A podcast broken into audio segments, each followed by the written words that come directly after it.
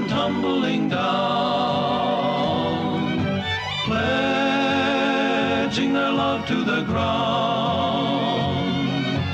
This is Saturday Night on the Circle on ninety-three W I B C. Welcome back to Saturday Night on the Circle. Thanks for joining me, ladies and gentlemen. It's always a pleasure to be here. Make sure to catch my podcast uploaded to Saturday Night on the Circle.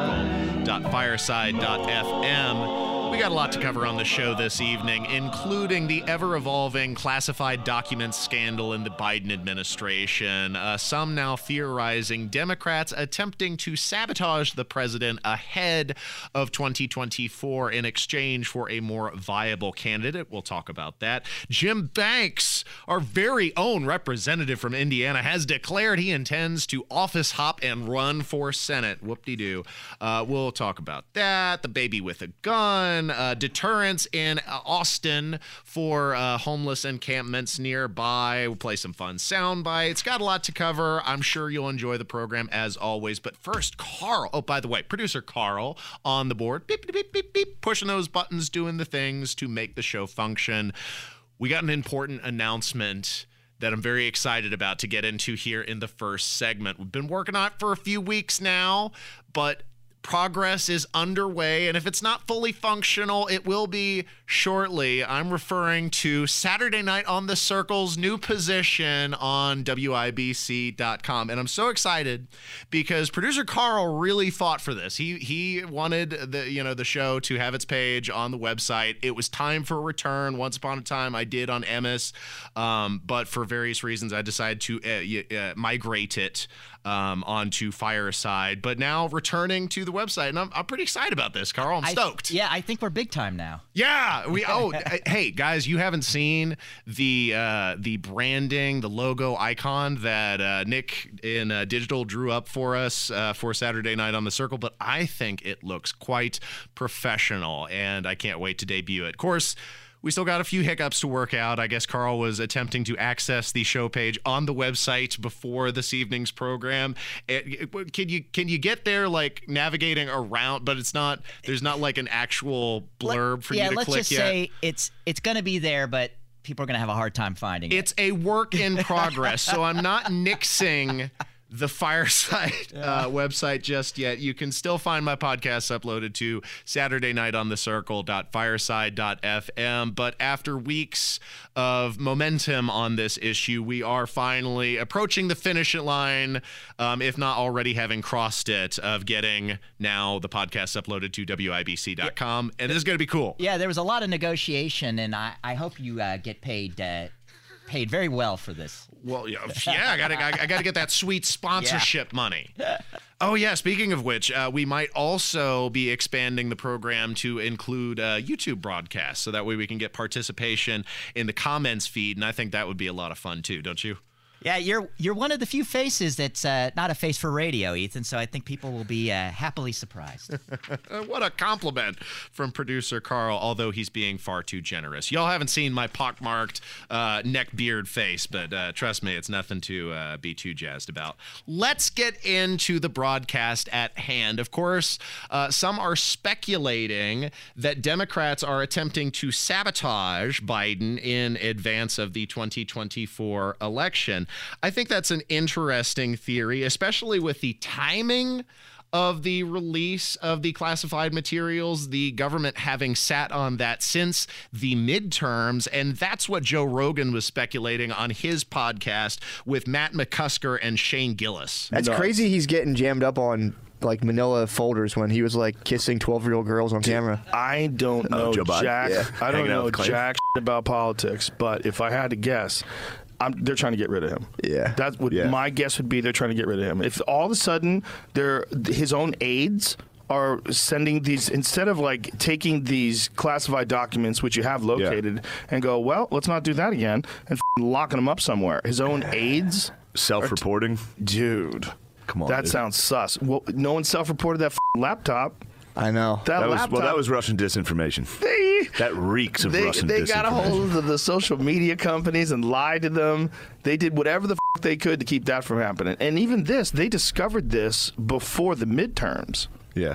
Yeah, so they didn't release the information until after the midterms. So they had a beat on this in advance of the midterms and sat on it because they knew it could be damaging for Democrat campaigns, especially the Senate that they desperately needed to win. But they're attempting to influence the election ahead of twenty twenty-four, which is honestly, uh, this kind of narrative engineering evokes the atmosphere from an old uh, House of Cards episode, you know? Gaffney, we had our own brand of diplomacy. Shake with your right hand, but hold a rock in your left. Man, remember when House of Cards used to be good? I miss Kevin Spacey and his role as Frank Underwood. It's just a shame he ended up being a sexual predator. Yeah, you, you know? Realize that he wasn't acting in that show. Right. Uh, speaking of sexual predators, Joe Biden saying that he has no regrets in the classified documents scandal um, in, in a press conference earlier this week. I think you're going to find there's nothing there. I have no regrets. I'm following what the lawyers have told me they want me to do. It's exactly what we're doing. There's no there there. Thank you. I don't know why the president feels it's reassuring to explain that he's doing what the lawyers... They're your lawyers! Of course you'll do what they tell you if you're not an idiot. They're attempting to cover your ass. That's the job. This isn't the government investigating itself, which is part of the problem here, because they're totally treating uh, Biden's classified documents differently than Trump's classified documents, which he took with him out of the White House, and it was known. Biden's been sitting on this stuff for a few years now, and it's lawyers who didn't have access to the material who made the discovery and then announced it. Of course, they sat on it for a while. Uh, meanwhile, we're finding out more information about visitors to the Wilmington residence, including Hunter, who was around the garage in the days before the discovery was made. Brand new twists in the Biden doc drama. Resurfaced video shows Hunter Biden jetting off to the president's Wilmington home just four days before classified files were found in the garage next to the Corvette. We are also learning that the president's personal attorney who found the initial batch of classified documents was interviewed by the F B I, but the Bureau skipped out on filing an official document called a three oh two. The government uses those to summarize interviews, basically. Isn't that interesting? Again, the appearance of collusion between the Justice Department and the executive to cover over malfeasance. This isn't the first time it happened, just like when Hunter uh, uh, disposed, what, what was it actually? It was Hunter's... was it his wife or his uh, fiance disposed of the gun next to the elementary school, and the F B I came and picked it up and didn't make an official report about it. Like, this is this is part of a pattern, and Hunter's presence alone there in the Wilmington residence raises questions over who may have had access to these classified materials, Hunter himself being severely compromised by everything we know from the laptop, including admissions that this isn't the first time he's had his personal materials stolen by uh, uh, nefarious outsiders with ill intent. So, like, this is a problem. The classified document scandal continues to grow and illustrates the sheer hypocrisy of the left. Um, and, and I refuse, of course, to uh, dismiss the severity of mishandling some of our government secrets, because that could easily balloon into a debacle that has ramifications both for our uh, diplomacy, our national security, and uh, potentially the lives of American citizens. So yeah, it's serious. Like, there's there's a reason why it needs to be handled and treated that way. And the fact that the Biden administration has been mishandling these materials for years illustrates their lack of seriousness and their lack of capability uh, in the leadership sp- uh, position. You're listening to Saturday Night on the Circle. Thanks for listening. Catch the podcast uploaded to saturday night on the circle dot fireside dot f m and shortly W I B C dot com. Keep uh, checking back for that. Um, and in the meantime, we got a commercial break to go to. But coming up next, we'll talk a little bit about Jim Banks, professional office hopper, announcing his intent to run for Senate, the first officially declared candidate. Stay tuned for that up next.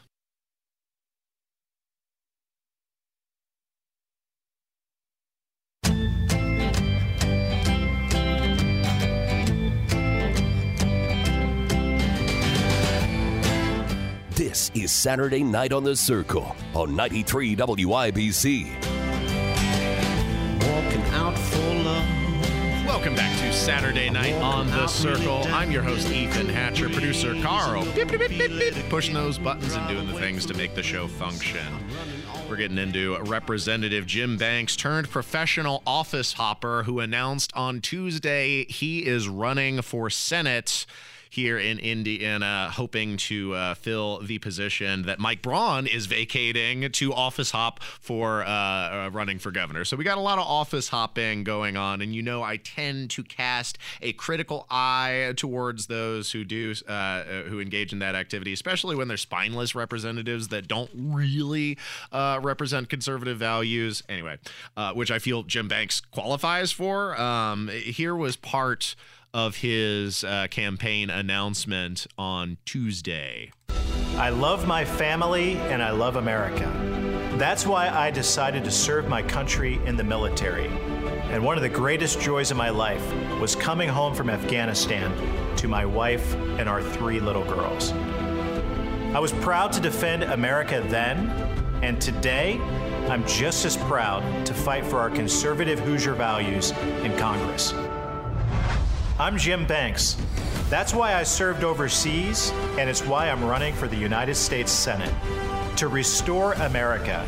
We say no more blah, blah, blah, no more exploitation, no more blah, blah, blah. Like, I think it's great that Jim Banks served our country and was part of the military, but that doesn't qualify him for elected office, nor does it uh, help bolster his leadership when, after obtaining the position, he hasn't stood for getting conserv- you know, for leading conservative values. The most prominent example, most recently, being uh, that he voted for Kevin McCarthy as Speaker all fifteen votes and didn't hold out once for more concessions for the House Freedom Caucus, which was always on the table, or better yet, providing an alternative candidate when you had clown show Mount Ga- Matt Gaetz floundering out there and had no alternative to present, or when he did, those candidates supported Kevin McCarthy, which itself was a ridiculous display. I'm not really enthusiastic about Jim Banks attempting to run for Senate, and uh, if I have my drive others. Hopefully, my man Mitch will make an attempt, and I, I, I'm more energetic about that. I, I know uh, there are some people on the station, Rob, Rob Kendall, who is uh, uh, critical of uh, Mitch Daniels' uh, time in office as governor, but I remember th- those years of Indiana being one of prosperity, being a time when we were building bridges, expanding our business horizons and partnerships, uh, and I think that kind of representation would do well in the Senate. Just my opinion, uh, especially when, in, when stacked in comparison to Jim Banks. You're listening to Saturday Night on the Circle. Catch podcasts uploaded to saturday night on the circle dot fireside dot f m, as well as on the W I B C page. If not now, then shortly, coming soon. Work in progress. We're, we're ironing out the kinks. Um, also this week, the Beech Grove father of the uh, baby with a gun has been formally charged. Um, after, uh, files being charged uh, against Shane Osborne this week uh, after the viral video was uh, uh, uh, made the rounds on social media um, last weekend. Actually, Carl, there's been an update in the case. They released some body cam footage of the interaction with the child. Have you seen that?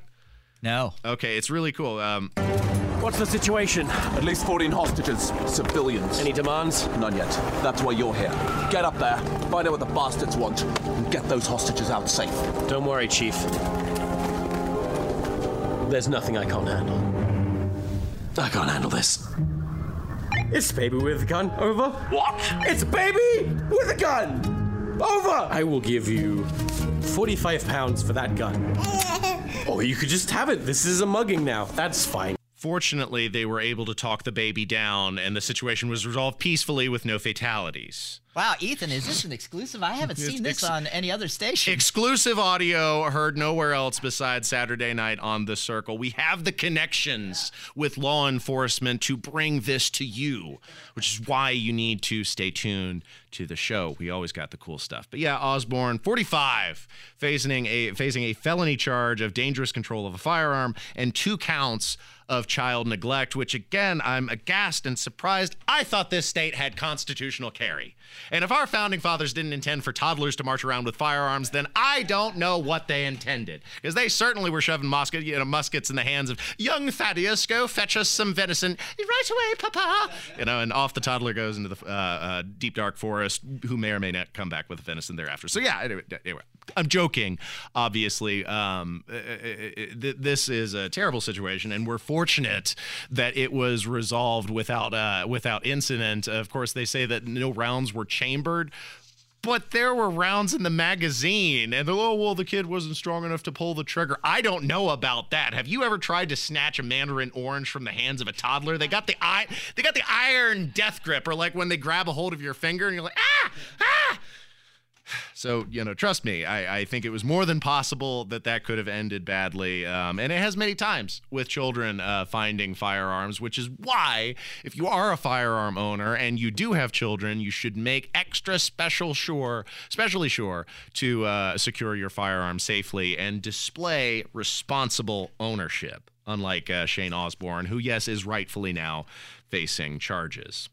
Um, now, here's an in interesting solution to a vexing problem that is facing many Indianapolis business owners as well. Jagat Patel of South Austin, has he's a seven eleven owner, and he's decided to play classical music as a deterrent for a nearby homeless encampment who has been harassing his customers, and the local Fox News station interviewed him. The seven eleven owner said the city of Austin isn't doing enough to keep people from soliciting and leaving items on his property.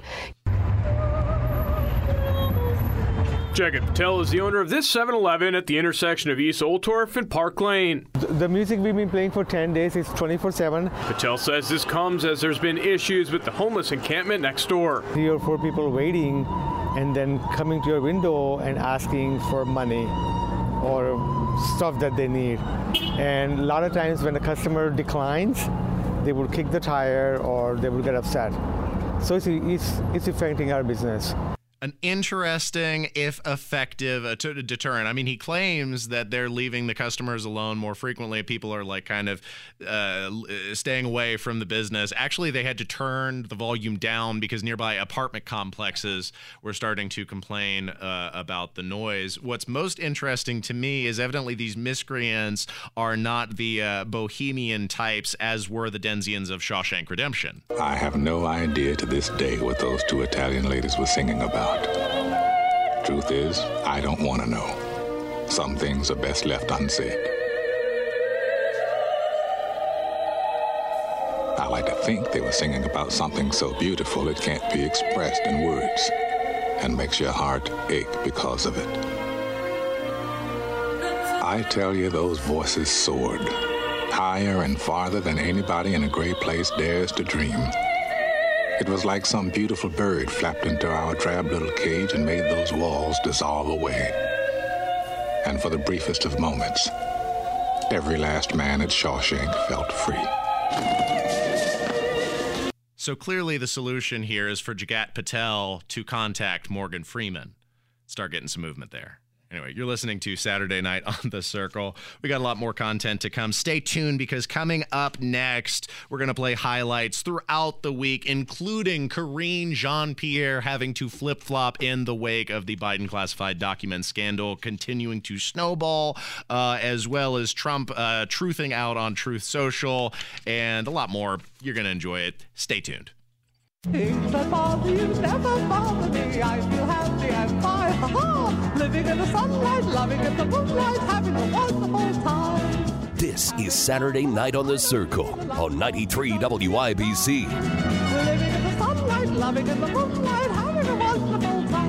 Despite vouchsafing that the Biden administration had completed its search for classified materials at the beleaguered president's residence, last weekend more documents were discovered, casting into doubt the trustworthiness of administration announcements and sending the poor press secretary spinning in front of media members attempting in vain to cover the dishonesty. Among other ridiculous claims by the administration, you'll hear them say no logs exist for the Biden visitors, claiming na- claims now thrown into dispute by his own Secret Service. And naturally, Trump weighs in on the scandal in his trademark abrasive fashion. You'll hear it all for this week's edition of Hat Tricks with Hatcher. It's time for another one of Hatcher's hat tricks. The story you are about to see is true. The names have been changed to protect the innocent.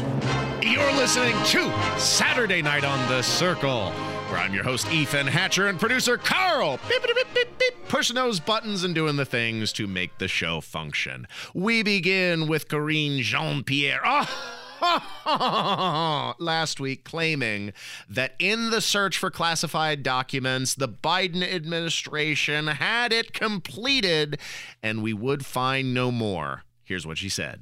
Is the president confident? You said that the search has been completed, but is the president confident that there are no additional documents with classified markings that remain in any other additional locations? Look, uh, I can just refer you to what his team said. The search is complete. Search is complete. Administration confident that no more classified documents were to be had. As you know, if you listened to the show last weekend, however, that morning they announced more documents were discovered. Also waiting, since those apparently had been found Thursday and they waited until the weekend to make the announcement. More evidence of narrative engineering on the part of Democrats, now sending poor Karine oh, spinning in front of the media, attempting to cover for the dishonesty in vain. Last week, um, you told, I think, I believe it was Phil, that we all could assume, the American people could assume that the searches were complete and all the documents had been recovered. Uh, on Saturday, Saturday, the White House counsel's office uh, uh, said that five additional classified documents had been found. Um, is it safe to assume now that all the documents are uh, uh, have been recovered, all the official records, all the classified documents are back in the custody of the National Archives, or are more searches underway to find out if there's anything else there? Look, I, I understand your question. We have addressed multiple questions from here. Multiple questions have been answered by the president. I know that you all uh, just spent about, some of you, some of your colleagues, maybe you yourself, Zeke, was, was on the phone with my colleague for about forty-five minutes that addressed a lot of your questions. Uh, I'm just going to continue to be prudent here. Uh, I'm going to let this ongoing uh, review that is happening, this legal process that is happening, uh, and and uh, let that uh, let that process continue under the special counsel. We're not. I'm not going to comment from here. Brilliant, Karine. Yes. Why don't you let the situation unfold before making sweeping statements? Oh, the investigation is completed. We found no more classified materials in the Wilmington. Oops. Except there were. Poor Karine. And, you know, like, it's her trade. That's her trademark move, is to stonewall the media. That's why we gave her the nickname Karine Stonewall Jean-Pierre, because she stonewalls any question the media throws out, except on this particular occasion, she decided it was most efficacious to make that sweeping announcement that the Biden administration had found all the classified materials when, in fact, they had not. Scandal continuing to balloon in its ridiculousness. Um, but also claims the administration makes about who had access to the materials and whether or not that information can be verified. Equally ridiculous, indicative of duplicity, originally claiming there are no visitor logs. There would, no, none exist. We just have no means of confirming or knowing who had access or came into the Wilmington residence. Just don't know. In terms of uh, what Republicans on the Hill are asking for, a record of who may have been in the Wilmington residence and potentially had access to the areas where these documents were found. It does not appear that that exists. Are you serious? It was stupid when they said it, but now it's basically been confirmed the Secret Service has been keeping logs of the visitors, and if Congress asked for the information, according to sources close to the service, they are willing to turn it over. And I guarantee you they have been writing down this information, because story time, Carl. I once had a friend, we'll call him Tyler because that was his name, um, who was banned briefly from uh, the vicinity of of Kennebunkport, Maine. He's, he, Tyler was a funny character. He was really a fanboy of the Bush family for just kind of funny reasons, uh, but he really admired them. And in particular, he wanted to get a photograph and an autograph with uh, former President Daddy Herbert Walker Bush, H W. Um, and so in an attempt to do so, traveled all the way up, and I came with him, mind you. This, this was a cross-country trip, and we went up to Kennebunkport, Maine, and he's getting in contact with, like, friends of the president and hanging around his haunts and trying to get contacts. And then out of the blue, his mom calls him and she's like, hey, did you know that the Secret Service called me? Because have you been trying to get in contact with the former president? And she's like, oh, yeah, mom, I didn't. And they called him. They called the mom first, and then they called him. And they're like, yeah, don't be trying to come, you know, onto the uh, Kennebunkport con uh, compound. Stop harassing the former President Bush. Stop harassing people that he knows. Uh, and don't come in the vicinity for like, a, I think it was a period of six months or something. But dude got banned from Kennebunkport, Maine for attempting to get in contact with a long since former president. I guarantee you that the secrets, and they got in contact with his mom. They got in contact with his mom. I guarantee you they've been taking notes on who came and went from the Wilmington residence. If any administration of the government is on top of their duties, it's the Secret Service. These guys take their jobs very seriously and take studious and detailed notes and are very observant about the activities that go on uh, uh, surrounding the individuals in their care. So yes, there are logs of the Biden administration, and I know to a certain degree from firsthand experience, because yeah, I watched that that whole event unfold, and that was kind of kind of comical. You're listening to Saturday Night on the Circle, ninety-three W I B C. Of course, Trump, no shortage of things to say about the classified documents scandal, noting the disparity between how uh, uh, the the Justice Department is handling his classified documents versus Biden's. At the very same moment when my ultra-secure Mar-a-Lago home was raided by the F B I, Joe Biden was harboring classified documents in his China-funded Penn Center and his unsecured garage. Right on the floor, piles of paper. The floor was probably very wet and damp, as many garages are. Yet while I'm being persecuted by Trump-hating special counsel, I call them special prosecutors, but this one in particular is a prosecutor and a Trump-deranged person. They prosecute all sorts of things. He prosecuted war crimes and war criminals. Wait a minute, wait a minute, wait. Carl, weren't both of the investigators appointed by Merrick Garland initially put in their positions by Trump? Did I miss that? It, did I did I just make that here?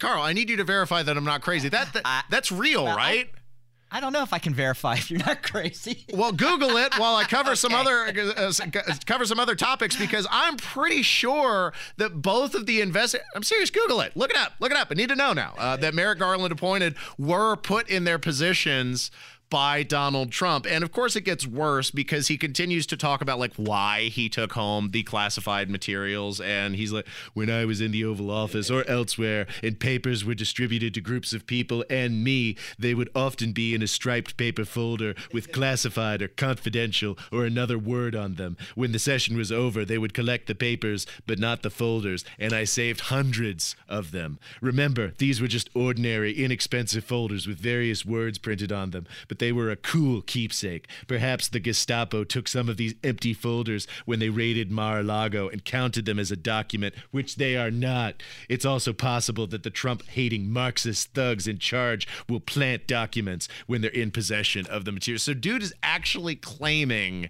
that he just took the, the folders and the documents themselves were retrieved and subsequently planted by the F B I in the Mar-a-Lago raid, undercutting any credibility he has in the criticism of its handling. Like, dude just needs to get out of his own way, because he stands the whole world to benefit in the in this debacle, because it's highlighting the hypocrisy of the Democrats.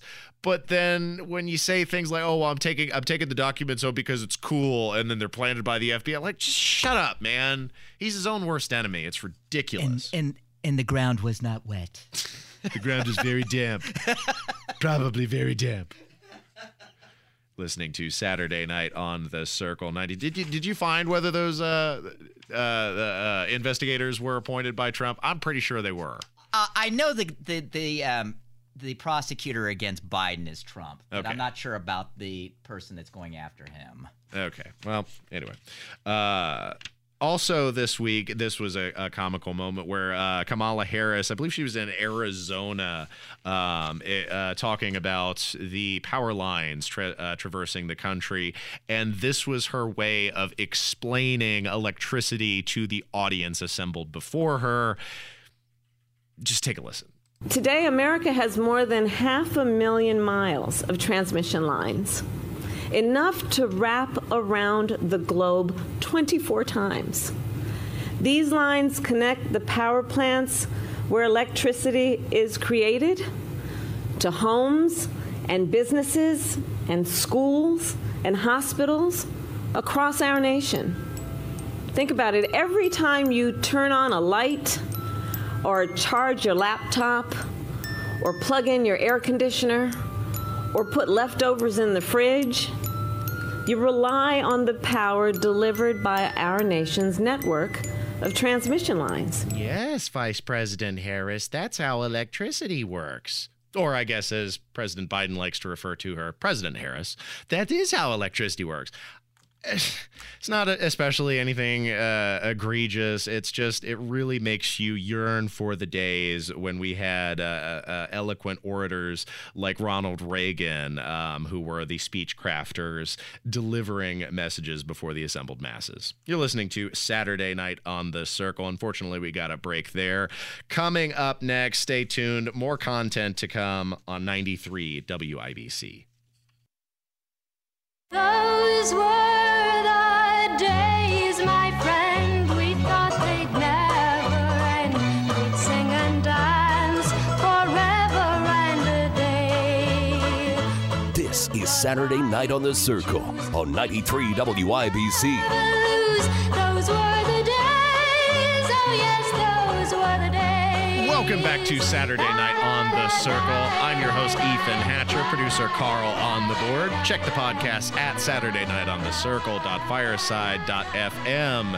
Coming soon to W I B C dot com as well. This segment, we're talking about the social media trend of anti-bucket list. What's an anti-bucket list? Well, at the beginning of the year, it's always a time of optimism. We're making our resolutions. We're making plans for activities throughout the year. Some of them are bucket list items, what stuff you want to do. Well, the anti-bucket list is, like it sounds, stuff you would never, ever in a million years do or do again.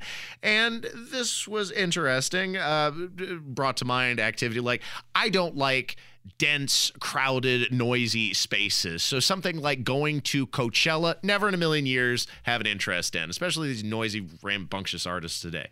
Um, no interest in it. In fact, after the show, I plan to go to a uh, indie record bash and spin some old seventy-eight R P M records from the nineteen hundreds to nineteen fifties.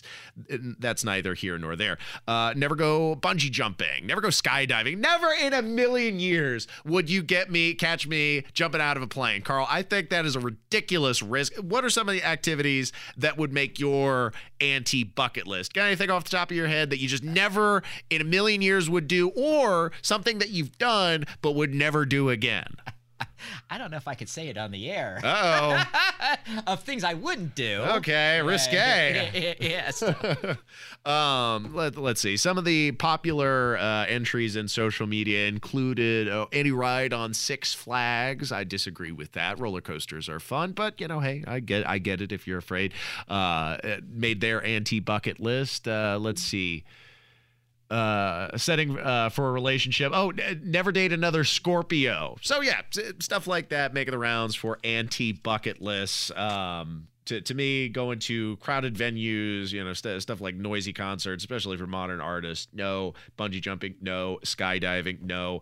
Uh, any interactions with venomous a animals or uh, cave diving. Oh, my God. Have you heard about the disasters of cave diving? You want to talk about a, need a re needlessly reckless recreational activity. Like, people are drowning in these caves all the time. They're kicking up silt. Uh, I, I guess the, the, the balances of the gases involved with how you mix those chemicals at different depths can give you uh, nausea and dizziness and make it impossible to focus and then curse you to drown. Like, no, I, this activity is not fun. I'm not engaging this for recreational entertainment.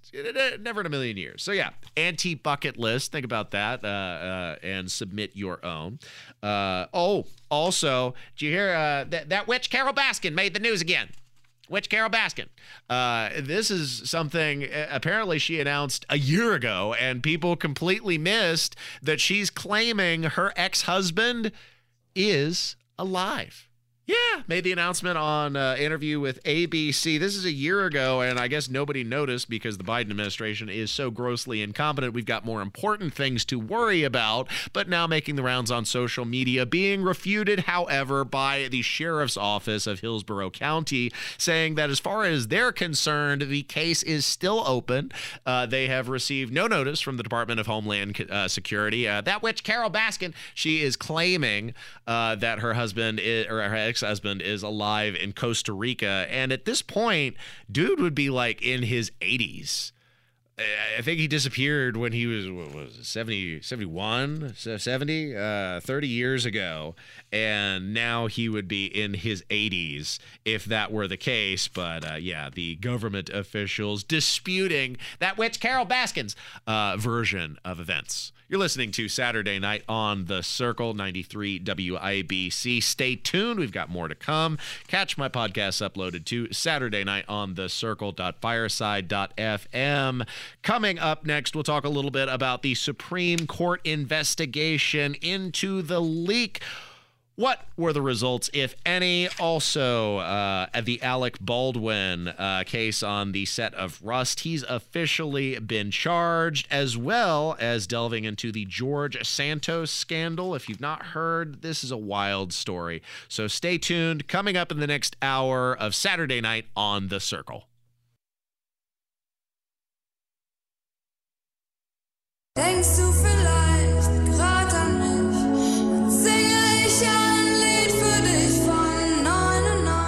You're listening to Saturday Night on the Circle on ninety-three W I B C. Welcome back to Saturday Night on the Circle, where I'm your hungry host, Ethan Hatcher, snacking behind the scenes with producer Carl on the board. Man, I'm hungry. I haven't eaten all day. I've been at the studio prepping for the show, getting the sound cut together, putting the show prep, and didn't have the, the chance to go out and grab something for lunch. So between breaks, I decided I'm going to microwave myself uh, some macaroni that is Kraft mac and cheese. You can hear it here. Got some that I keep uh, at the station. Uh, but now I'm doing radio, so I got to set that to the side so we can get to the more important material. And much like I have to wait to enjoy my cheesy mac and cheese in a microwave bowl, we've been waiting for the investigation from the Supreme Court to reveal who the leaker was. And after months, uh, since May second, as a matter of fact, of uh, last year, Politico published a draft of the decision in the uh, uh, Dobbs versus Jackson uh, abortion case, which would eventually overturn Roe versus Wade. And the leak triggered protests across the country at the justices' homes that continued for months. And after all that, we still don't know who the leaker was, which I find extremely curious. The investigation by the U S Supreme Court has failed to identify the culprit behind the leaked draft decision, which signaled the overturning of Roe versus Wade. Uh, investigators conducted more than one hundred twenty interviews of nearly one hundred employees, all of whom denied disclosing the opinion, which of course they did. The focus was on three dozen law clerks who worked directly with the justices. They were asked to turn over their phones, but per the marshal's report, The investigation team has been unable to identify a person responsible by a preponderance of the evidence. Hmm. Okay. Well, there is a glaring hole in the Marshal's report, and that is no mention of the nine justices themselves or their spouses being interviewed as part of the investigation process. The gap in the investigation comes after the uh, court has concluded it may never know who leaked the draft to Politico. I'm going to be putting on the tinfoil hat. Here, throw me the tinfoil hat, Carl. It's over, sitting over there. Got it? Good throw. Yeah. Okay. Got it. Okay. Tinfoil hat on. I don't think it was a liberal justice that leaked the opinion. I think it was one of the conservative justices or their staff. You want to know why? Because we don't know yet.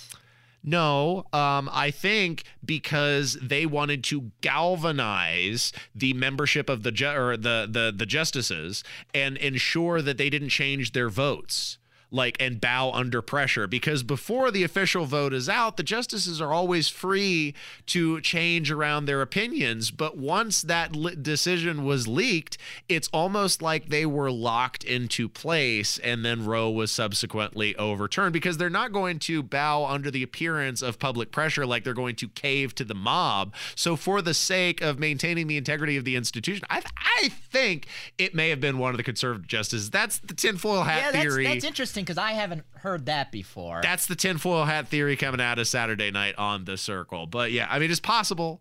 And they didn't it, it, well, they didn't interview the justices or their spouses. And also, who is the uh, Chief Justice right now? Roberts. John Roberts. If he really wanted to get to the bottom of this, he would. Unless... Unless it was him. Unless it was him or one of the conservative justices. That's my that's my opinion. That's the tinfoil uh, theory here on Saturday Night on the Circle. But yeah, much ado uh, about nothing after months of investigation. And, well, golly, guys, I guess we just don't know, even after they took the phones of these people. So either they've overlooked something from the clerks, or it was far closer to the source than is being reported. You're listening to Saturday Night on the Circle, ninety-three W I B C. Uh, speaking of the Supreme Court, also this week, uh, the state's highest court heard arguments about the lawsuit filed uh, by public abortion clinic operators against the abortion ban here in the state, uh, which had been blocked from being enforced since September.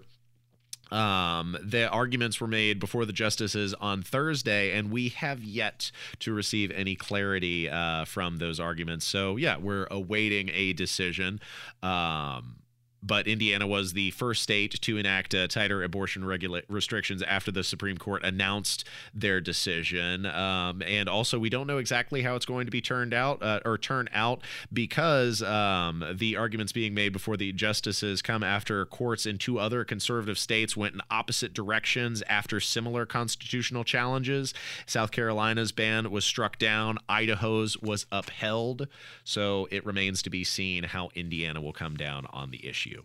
You're listening to Saturday Night on the Circle. Stay tuned for more. Coming up in the next segment, Alec Baldwin. He has been formally charged with manslaughter following the accidental shooting on the set of Rust. We'll talk about that and play a Fox News contributor's uh, thoughts on how the gun fired. So stay tuned to ninety-three W I B C.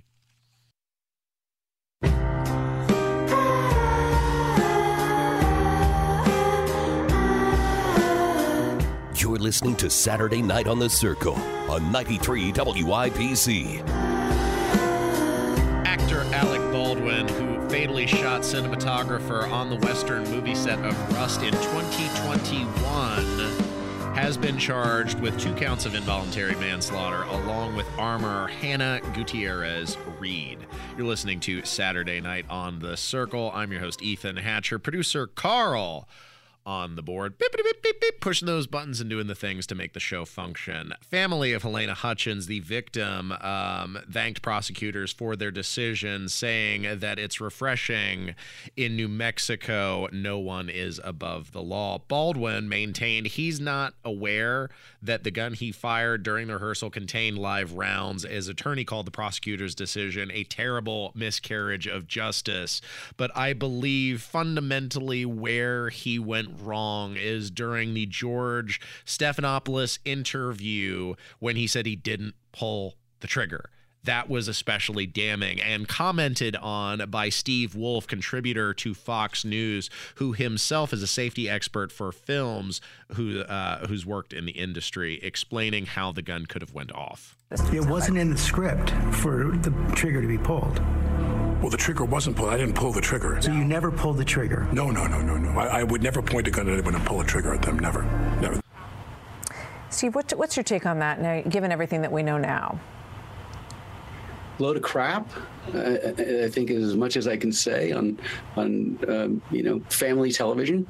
Uh, the F B I and numerous other people have, have verified there was nothing wrong with that gun, and that gun will not fire without pressing the trigger. Now, where I would cut Alec some slack on that is that a gun of this nature has a very, very light trigger pull to fire it. So the slightest pressure here, mm. and it fires. Mm-hmm.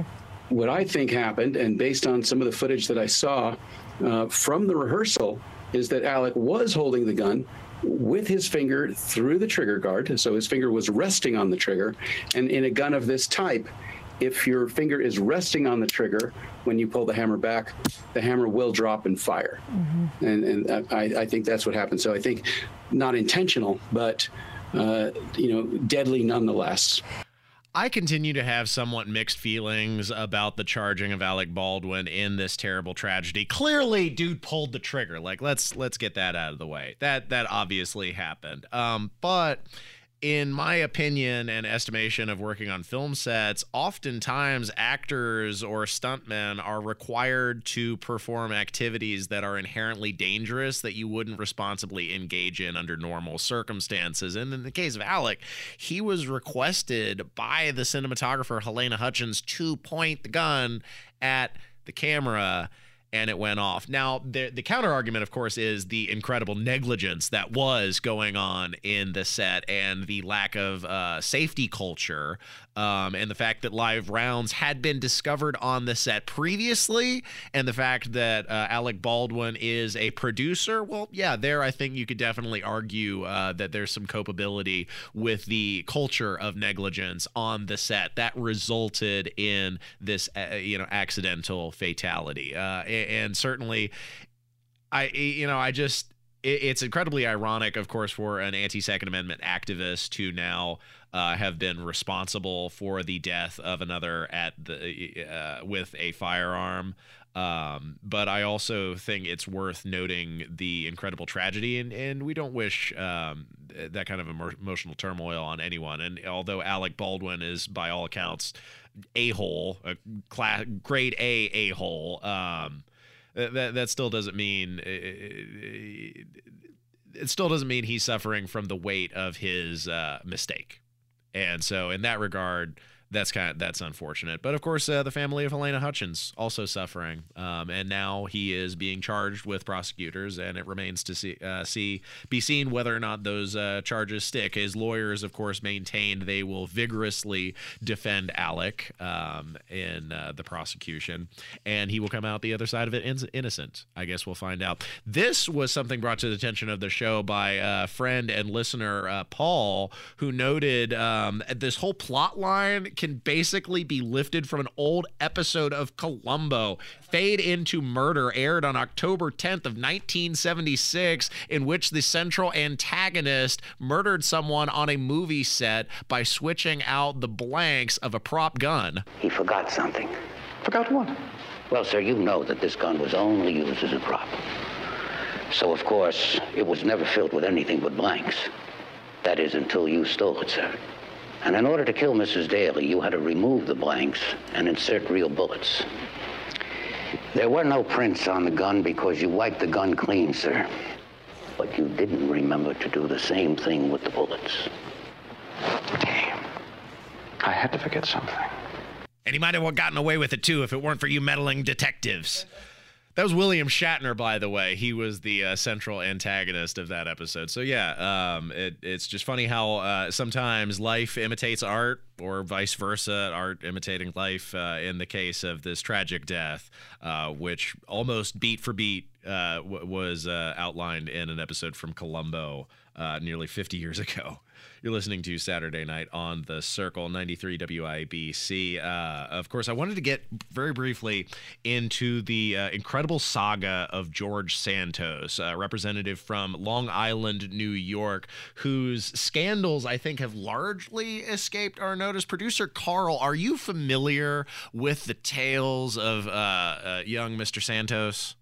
Yes, sir. Oh my goodness. Dude is weaving lies a mile long. He is a Pinocchio of proportions, not seen in a long time. This is kind of disturbing. I think it's a poor mark on Republicans. Worse yet, because he's getting backing from the current leadership. Kevin McCarthy won't even uh, acknowledge that he's a dishonest S O B. He's like, well, we're going to wait on the ethics committee to find out and do anything about Santos. And in the meantime, he's giving him important committee assignments when it's all... It's not speculative. Santos admitted he's lying. Santos admitted he is lying and, quote unquote, embellishing very, you know, very broad details about his past. I mean, this is incredible stuff. He's claiming to be gay. He's claiming to be uh, have black heritage. He's claiming uh, to have Jewish heritage. He's claiming to have Holocaust survivors in the family. Uh, he's claiming to have graduated from universities he never attended when he never graduated from any of university. Uh, Uh, from businesses he was never employed at. Like, this is this is crazy deep stuff, and the dude actually got elected. It's a sad commentary on the state of media affairs, because we're all so siloed. We're so separate and in our own silos of information. He was effectively able to pander to the worst of both ba bases by lying through his teeth. And we're going to get into some of those lies coming up in the next segment. So if you haven't heard about the exploits of George Santos, buckle up. This is some crazy bullcrap. Stay tuned to Saturday Night on the Circle.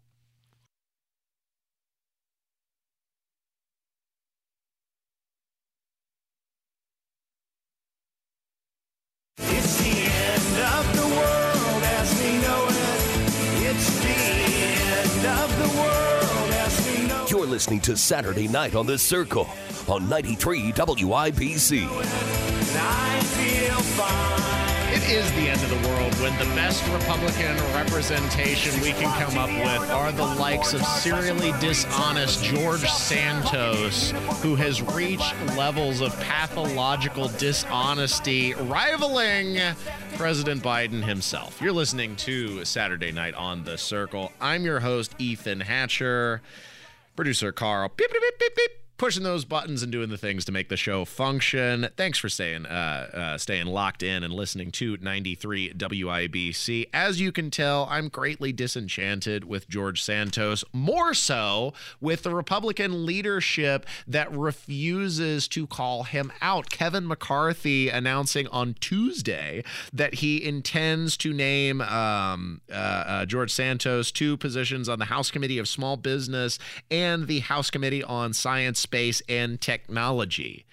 So what's my problem with George Santos? Well, my problem is that he has manufactured basically every element of his background. What's what's the real damning aspect about this is not that a politician has lied to obtain power. They all do it. Carl and I were talking about that uh, off the air during the break. Uh, of course, Kevin McCarthy, to a certain degree, can't call out George Santos because they're all bloody dishonest in the Congress. And if that was the standard, then they'd all have to be removed. But this dude, he is something else. I mean, he's lying about his ethnicity. He's lying about his employment background. He's lying about his education background, and this is all this is not alleged. It's he just straight up admitted it, um and uh, it's an indictment of how siloed we have become that this character was able to waltz his way through the election process without being discovered, and only in hindsight now being recognized for the dishonest bastard he is. Here's the summary of some of his worst uh, quote, embellishments, as he chooses to call them. You got another mask? Are you the C E O of Cashbackin'? No, you're not. Congressman-elect George Santos. How do you do cashback? Congressman-elect George Santos admitting that he lied about several key details in his experience and biography. In an interview with the New York Post, Santos confessed to what he called embellishing his resume, but insists he will serve in the next Congress.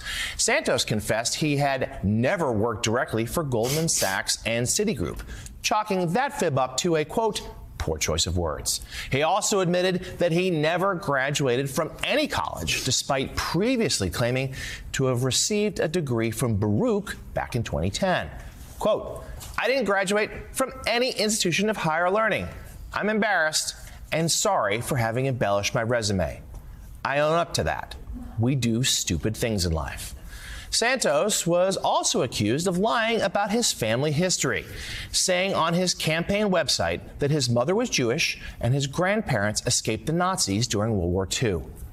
I never claimed to be Jewish, Santos said. I am Catholic. Because I learned my maternal family had a Jewish background, I said I was Jew-ish.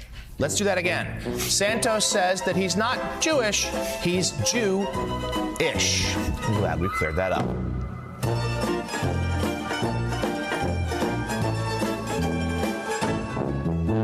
Where do you go with that?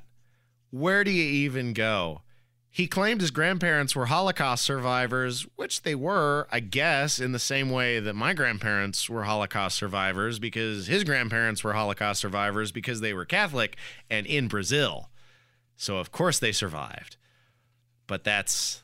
it's not the meaning he was attempting to infer there. So, yeah, this guy is pathologically dishonest, a stain on the Republican Party. Um, and it gets worse. Uh, he's also been alleged to have defrauded a homeless veteran from a GoFundMe account put up in uh, to uh, get medical assistance for his dog. This guy is quite the character and unabashedly refusing to resign, despite calls from Republicans in his own state. At least the state Republicans get it right. Where are the national Republicans calling this dude out? Because I want to see some more vociferous opposition to this shady scumbag. Last week, a group of Republicans from his Long Island district called for him to resign, calling the scandal a distraction and an embarrassment for the party. He cannot serve anymore. He does not deserve that right. He is a stain on the House of Representatives. He's a stain on the third Congressional District. At least six other Republican congressmen from New York have echoed that sentiment. So far, Santos has remained defiant, saying he intends to serve out his full term. I was elected by one hundred forty-two thousand people. Until those same one hundred forty-two thousand people tell me they don't want me, uh, we'll find out in two years. In addition to lying about everything else under the sun, he's also lied about his sexuality, claiming that he was, quote, very much gay, not revealing that he divorced his wife only weeks prior to uh, launching the campaign and then uh, claiming to be homosexual thereafter. So, like, just every aspect about this dude is manufactured, and this is not the way to gain or retain power for the Republican Party in the Congress. If this is the cost that it comes out, it comes at, count me out, man. Like, this is the stuff that energizes me to vote third party, and certainly not vote for Democrats. My God. No, not vote for Democrats, but vote third party, vote for libertarians, because if this is the leader, the best leadership that Republicans can muster, count me out. I feel like as a party, Republicans have forgotten that content of character is a very crucial aspect in selecting leadership. And they sort of threw that to the wayside uh, with the ensconcement of Donald Trump and uh, forgot some of those core principles that were front and center of the party for decades prior thereto. You're listening to Saturday Night on the Circle. Uh, I'm your host, Ethan Hatcher. Check the podcast at Saturday Night on the Circle dot fireside dot f m and make sure to call or email your representative and urge them to take uh, damn George Santos to task, because this is not something uh, that reflects well on the party as a whole. Unfortunately, we got to cut it short because coming up next, I'm inviting special guest on the show and uh, uh, terrific uh, traffic coordinator himself, Matt Matt Bair is coming onto the program. We're going to discuss the disastrous launch of H B O's Velma and the woke crusade Hollywood liberals are waging against beloved cultural institutions, one by one, taking them down by injecting them with uh, social justice messaging that now is so ridiculous it's even repellent to the audience it's intended for. We'll tell you all about that coming up in the next segment, so stay tuned to the one and only ninety-three W I B C. This is Saturday Night on the Circle.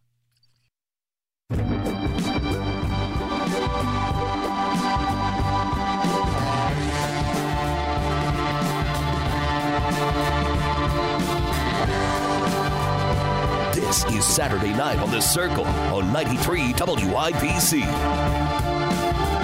Welcome back to Saturday Night on the Circle, where I'm your host, the Bohemian Codger, Ethan Hatcher, and you can find my podcasts uploaded to fireside dot f m as well as W I B C dot com. Over the last decade, woke Hollywood liberals have waged a cultural crusade against its most beloved institutions, and franchise by franchise, they've left devastation and divided fan bases in their wake, leaving interest in once unshakable properties like Lord of the Rings, Star Wars, and Star Trek, or Doctor Who at all-time lows. But now, in their infinite hubris, they've executed an unspeakable massacre on a childhood cartoon that has spanned generations and now unites them all in a singular opposition to H B O's Velma. And here to help untangle this travesty of animation is W I B C's tenacious traffic beast and lovable Matt Bair, who joins the show. Thank you. Glad it's Saturday Night on the Circle. Thanks for having me, Ethan. Man, it's been a while. Privileged to have you on the show once again. Oh, have, hey, yeah, it's great, man. Have you seen this abomination? Have you taken time out of your busy schedule to watch H B O's Velma? Boy, I did. I've seen the first episode, Ethan. Oh, and, my um, God. I was, um, I, I really wasn't sure who they were trying to entertain with this. Mm-hmm. Um, I, I the, the, To set the stage for the yeah. audience, like within the first ninety seconds, you get this kind of boorish animation of cockroaches copulating and then enter into canonically high school children naked in the shower. And I'm wondering, okay, choices were made here, and they have this sort of meta humor that does the show no service. And it's not the race swapping that's the real crime. It's the complete character assassination that they go through, basically character by character, and utterly destroy them. Like, it's... Mm. Yeah, that's exactly what it is. Mm. Yeah, yeah. Take a deep breath. It's, it's sad. It's frustrating. It's filled with woke uh, uh, diversity, you know, and social justice signaling. It's so bad that there are actually liberal commentators who theorize Mindy Kaling is secretly a conservative and seeking to assassinate the character of leftist Hollywood by creating this abomination. And no, and Mindy Kaling is Velma in this yes. series. She is. Um, and she's getting a, a lot of... You, you said the left is also talking about Velma here at the moment and criticizing it. That's because Mindy Kaling is South Asian, and they say it didn't go far enough uh, with the South Asian commentary and deep diving into the nature of a South Asian person. And I'm thinking about that, and I'm like, okay, if you're going to go like Velma has gone with this social message, you have to go all the way to be able to please these people. You know, you have to really get into it. But what you have right now is just a show.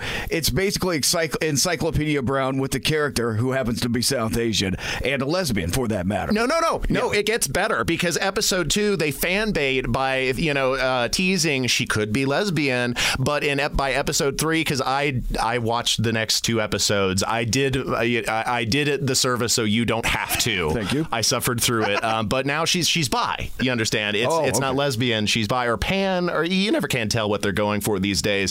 But let's not talk about how, how much they missed the mark with Velma. What about Shaggy, or should I say Norval? I guess he's using his government name now, which is a real head scratcher there. And they totally miss the characterization of Shaggy, who, of course, you know, w- w- fans have been speculating that, you know, him and Scoob are high on the doobies, you know, using the, the old marijuana. In oh, this, yeah. in this, uh, he hates drugs and bears absolutely no re- resemblance, even if you're not going to go that way with the character, which, like, okay, fine.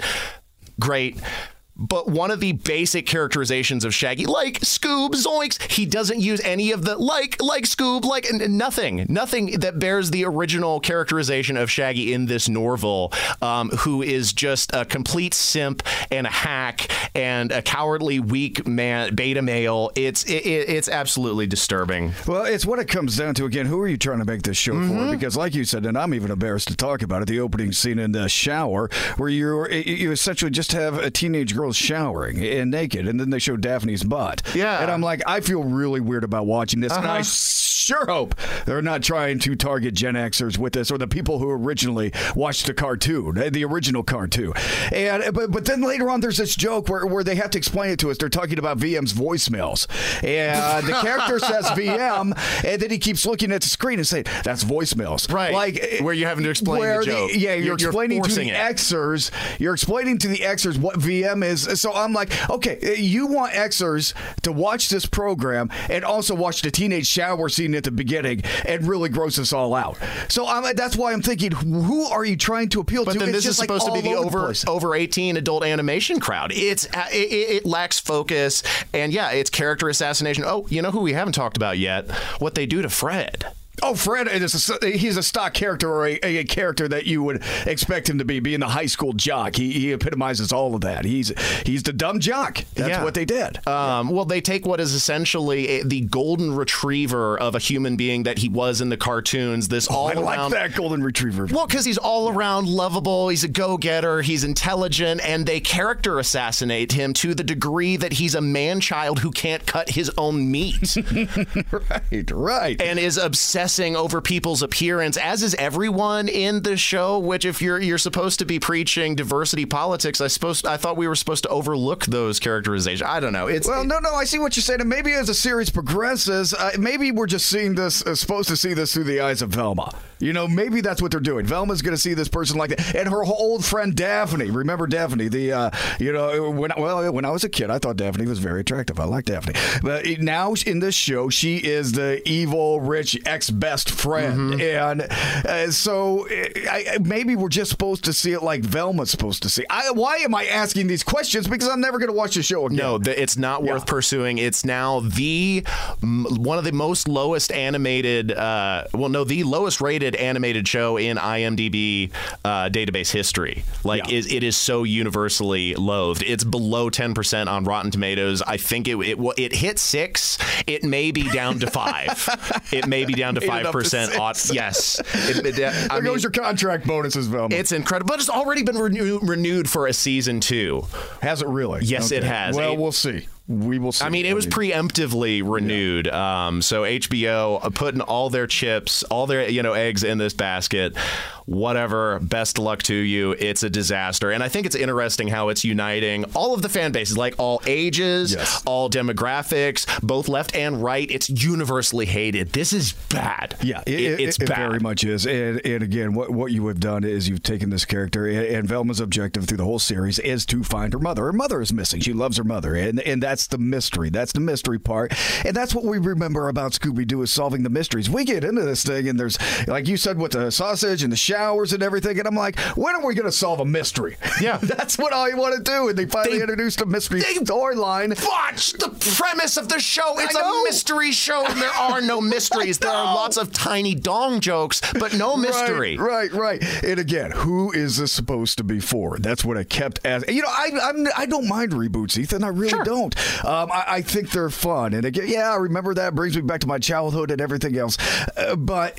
In something like this, you're just using the Scooby-Doo vehicle for this character. This show could have been made without Scooby-Doo, but it brings in that extra drawl of the Xers. Instead of just being teenage anxiety, teenage angst, going through high school and and problems with her father and her mother. And, and it's it's remakes aren't bad, but this this this was this was really bad. Yeah, this was spectacularly bad. But we can congratulate Mindy Kaling on accomplishing one spectacular feat. What's that? She has introduced something in the Scooby-Doo universe that is more universal. Unpopular than Scrappy.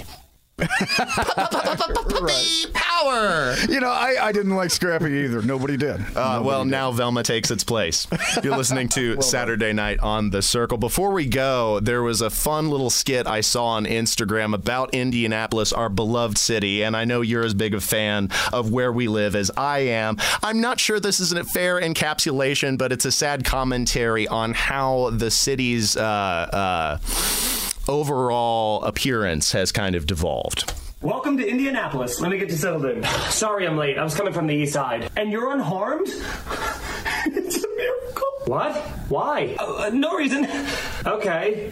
Uh, how do you like living here? It's a boring, flat hellscape. Well, downtown seems what? cool. Oh, it is. It's a bustling metropolis. Do you know we have three skyscrapers? That's not... A lot of people recommend doing a gondola ride on the canal. Ah, yes, it's just like being in Venice. If you remove the architecture and the culture and the charm and the food and the... Okay, I'll get into local sports. You guys got a lot of teams to root for, and they're all terrible. The Pacers suck, the Colts are embarrassing, the Hoosiers are useless. The most relevant athlete right now in Indy is Pat McAfee. Oh, my God. We do have the Indy five hundred if you want to watch thirty-three cars make left turns for three hours. No thanks. Everybody likes you guys that. Do anything well. Yes, violent crime. I'm out of here. I haven't told you the best part yet. Please, your free Indianapolis starter kit. Tickets at the State Fair, shrimp cocktail from Saint Elmo Steakhouse, and a Peyton Manning jersey. Indianapolis. Sure, the weather and sports are awful, but at least it's violent. But at least it's okay. I, I, it's all perspective. It's man. Hit, it, right. It's hit and that's miss. Satire, and I get it. And I think it's funny, and I have a sense of humor about myself. I have a sense of humor too. I think it's hit and miss, but definitely, man, the violence is kind of the most depressing thing about the city right now, and the total lack of leadership at the executive level. Which I'm energized to say we may have a new entry into the ring for mayoral candidate in Indianapolis. We don't know where Abdul is going yes! to sit, but man, I'm so excited about that. I talked oh, with him about man. that a few weeks ago on the show. And you know, tentatively, that would be an exciting announcement. Yeah, we're talking about Abdul Hakeem Shabazz. Mm-hmm. It's Indy Politics dot org, a show on W I B C, and about ten thousand other jobs, including a lawyer. And um, I, I love Abdul to death. And Abdul, to me, is the balance that, that he could provide this city right now. And you know he's going to be tough on crime. And it's like, okay, here's something Abdul can do really well, Ethan. Um, we've talked about this, him and I, is, is this intersection at Illinois and Washington. And when I come in at five in the morning and I I look to the corner, there's a camp set up there. It's a homeless camp, okay? Uh, people that don't have many, much as I do. Uh, and, and I understand that, and I do have uh, empathy for them. But it, it, there has to be a humane way to remove these homeless camps from the middle of downtown. Mm-hmm. And this is something that he can do. He has the heart to do it. He has the compassion, but he also has the stones to do it, to, to go out there and get it done, and, well, and, and connect, push for an ordinance or push for a law. And connect people with the resources that they need, because allowing them to set up camp in the center of downtown Downtown is doing no no service Absolutely. to anyone. Absolutely, and, and you're so right. And, and, and I love how you said that. Connect them to the resources, because they are out there. A lot of people. Listen, I, I live downtown. I, I see homeless, and, and I occasionally talk to them, you know, and we, you know, whenever they, they approach me on the streets. We yeah, you live right on Mass Ave. I live right on Mass Ave. I'm blessed to do that. Um, these people, uh, a lot of the homeless, they're either drunk or they're crazy, or, or they have insane issues. So when you talk about the resources, they are out there. One, how do we connect them to it? And two, are they going to be willing? You know, that's the thing. That's the difficult. And Abdul would be able to provide that. He knows this stuff. He he, he has the heart. He has the brains. I, I I'm not Mister Uh, first class. Yeah, I kind of am. Never mind. I, well, I he's legitimately dude. one of the smartest dudes that I know. Yes, yes, he's brilliant. And he wears so many different hats, and it's cool to even speculate about this possibility. Yes, absolutely. Matt, it's been a privilege having you in the show. Uh, thanks for coming in. Are we done already? Yeah, we're done. Oh, we ran over, fun, but, man. but yeah, it's been a lot of fun. Uh, I can't even talk about Westbound seventy reopening in the North Square. Oh, I, Man, I'm so psyched to have Westbound seventy back, because I, right? I travel to Lafayette, and I've had to cut through downtown so many times. Like, no! You know, it's so funny, because I, I didn't know that, but everybody, it's like, okay, I know I do traffic, and I'm not the politics guy or anything, so I, I just figure usually when I say, hey, Westbound seventy is reopening, people are like, yeah, okay, yeah, wh- whatever. But I get that reaction from everybody. They're like, finally! Yes. Westbound seventy is reopening, so it's cool. It's supposed to happen tomorrow morning, and I'm going to drive it. I'll talk to Terry tomorrow morning. We'll give you updates at W I B C Traffic and at Matt in Traffic. Those are the uh, Twitter accounts of myself. So follow them, and we will keep you informed, certainly. I'm going to be checking that out and reveling every mile of my travel on Westbound seventy. Yes! God bless you, Ethan. Thanks for listening to Saturday Night on the Circle, and I bid you my parting words of wisdom as always. Wherever you are, whoever you're with, whatever you're doing, remember that life is a state of mind. See you next week.